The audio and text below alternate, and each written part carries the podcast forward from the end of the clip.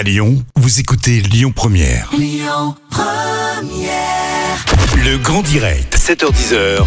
Manila Et ce matin, j'ai le plaisir de recevoir Arthur Haddad, le fondateur de Paco. Arthur, bonjour.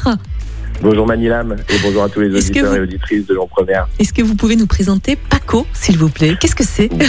Oui, avec grand plaisir. Paco, c'est le réseau social dédié à la culture pour la génération Z, c'est-à-dire les, les 16-25 ans. Et en fait, Paco, c'est une application qui vous permet de vous connecter et d'échanger avec des amis autour des films et des séries que vous regardez, Mhm. de la musique que vous écoutez Mhm.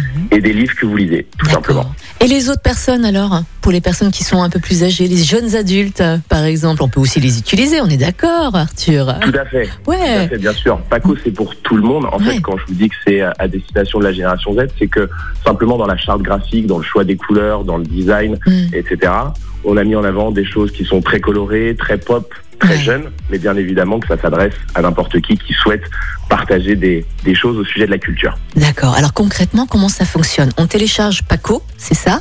Puis après, comment on fait après?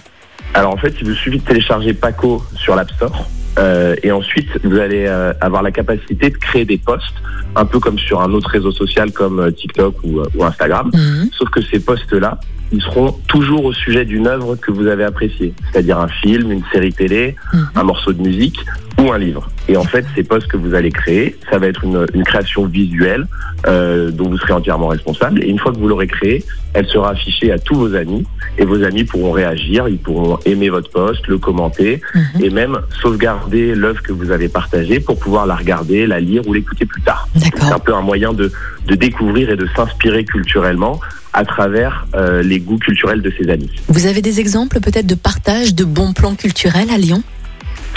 Alors, comme on fait euh, principalement donc des films, des séries, de la musique Ouais. euh, et des livres, on n'est pas, euh, disons, euh, un pourvoyeur de bons plans euh, Mm. locaux, Mhm. que ce soit sur sur Lyon ou d'autres villes. Euh, en revanche, on a beaucoup d'utilisateurs et d'utilisatrices qui sont à Lyon, et donc on est euh, on est assez ravis de- de- d'avoir euh, d'avoir des foyers comme ça dans, dans plusieurs villes euh, de France. Mhm. Et euh, il y a une belle activité euh, du côté de du côté de Lyon. Alors, quel est l'intérêt justement pour vous de, de- de partager la culture comme ça sur les réseaux sociaux?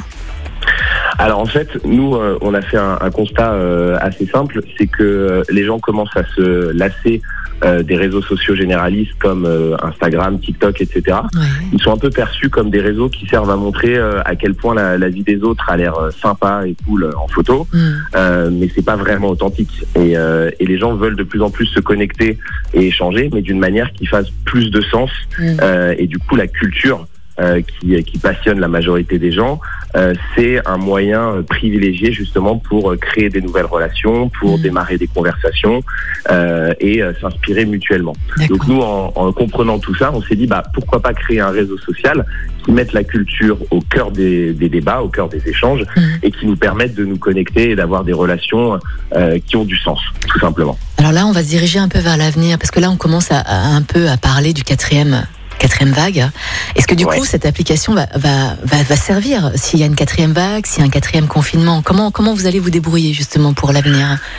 Bah, tout à fait. En fait, euh, Paco, c'est une application qui nous permet euh, de, de découvrir et de s'inspirer, de découvrir des nouvelles œuvres. Ouais. Donc encore plus en période de confinement, quand on n'a peut-être pas l'occasion euh, de pouvoir, euh, euh, disons, euh, voir les gens physiquement et, et échanger. Mm. Bah, Paco, ce sera un moyen de garder euh, le lien, de- d'entretenir des relations, Bah oui. euh, justement à travers ces partages et ces, euh, ces découvertes qu'on fera et qu'on Mm. continuera à faire grâce à nos amis. Et puis dans un second temps, une fois qu'on trouve des, des œuvres qu'on a envie de, de regarder, de lire ou de voir euh, sur Paco, Mhm. euh, vous pouvez, on, on vous redirige directement vers les endroits où vous pouvez les visionner, les lire ou les écouter. Donc euh, on se positionne vraiment comme un facilitateur Ouais.